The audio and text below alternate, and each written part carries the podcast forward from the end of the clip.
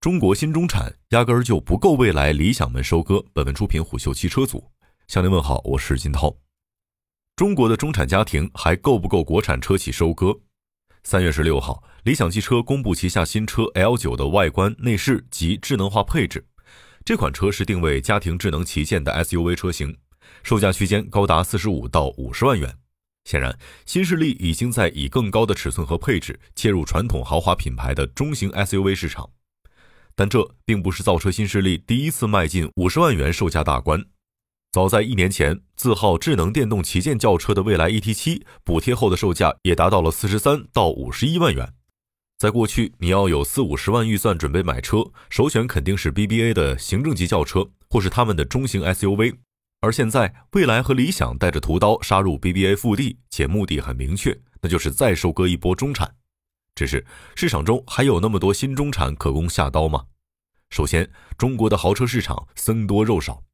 在中国，花五十万元买车的中国人有多少呢？以年收入在十万元至五十万元之间来算，中国有四亿人， 一点四亿个家庭拥有购车、购房、闲暇旅游的能力。根据国家统计局的数据显示，如果以十四亿人的基数计算，中等收入人口占比约为 百分之三十。 这其中有能力买豪华车的人注定只占到少数。去年国内乘用车销量为 两千一百一十二点七万辆，其中豪华车销量为 三百五十七点三万辆，仅占乘用车整体销量的 百分之十六点九。 可是上述对豪华车的销量统计是相对笼统的概念。按照乘联会的定义，豪华品牌主要指的是奔驰、宝马、奥迪、凯迪拉克、捷豹、路虎、特斯拉等品牌。但是众所周知，这些年豪华品牌的价格在不断的下探。比如去年奔驰全年加权成交均价为 四十六点四万元，宝马为 四十点九万元，奥迪为 三十三点七万元。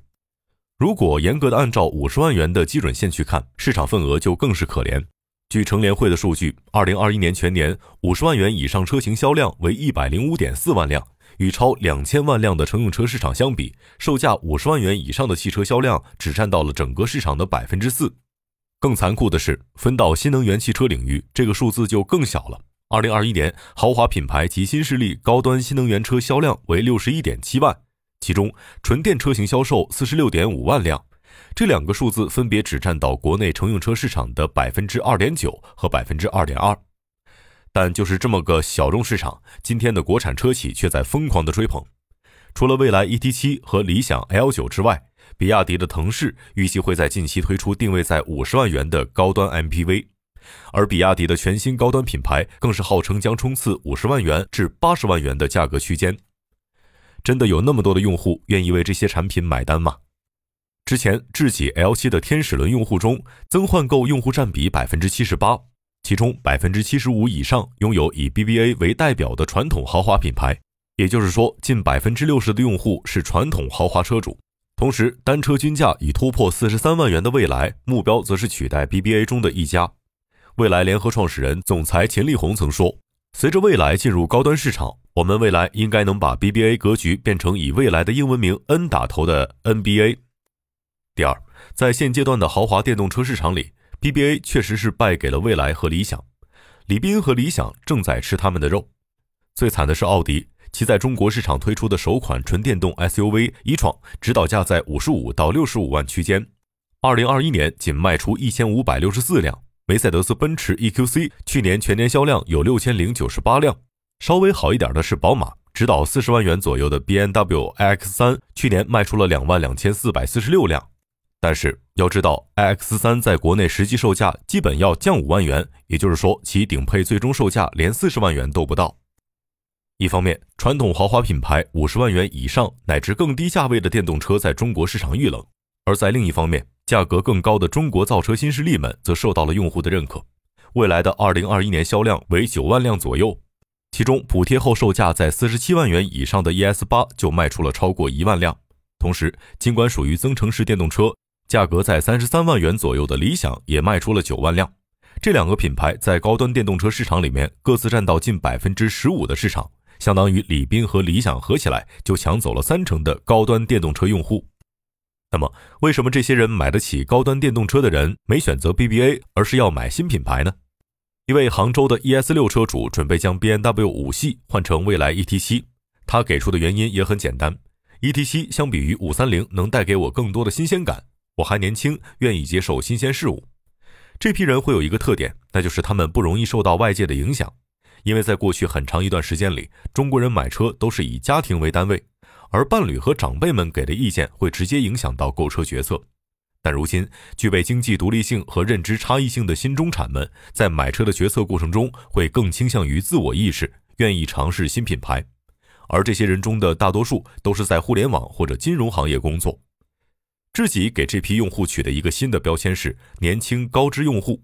在他们提供给虎嗅的一份数据中显示，预定智己 L 七 天使轮版的用户年龄集中在二十六岁至四十岁之间，四十岁以下人群占比超 百分之七十二， 整体呈年轻化态势，且大部分用户多从事互联网、金融或艺术等相关职业。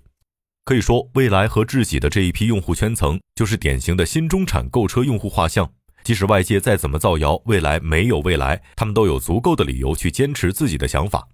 按巨量算数的调查显示，传统消费者会更看重市场知名度高低，但新生代会注重优质的体验、先进技术。而优质的体验和先进的技术也正好是新势力品牌现在的突破点。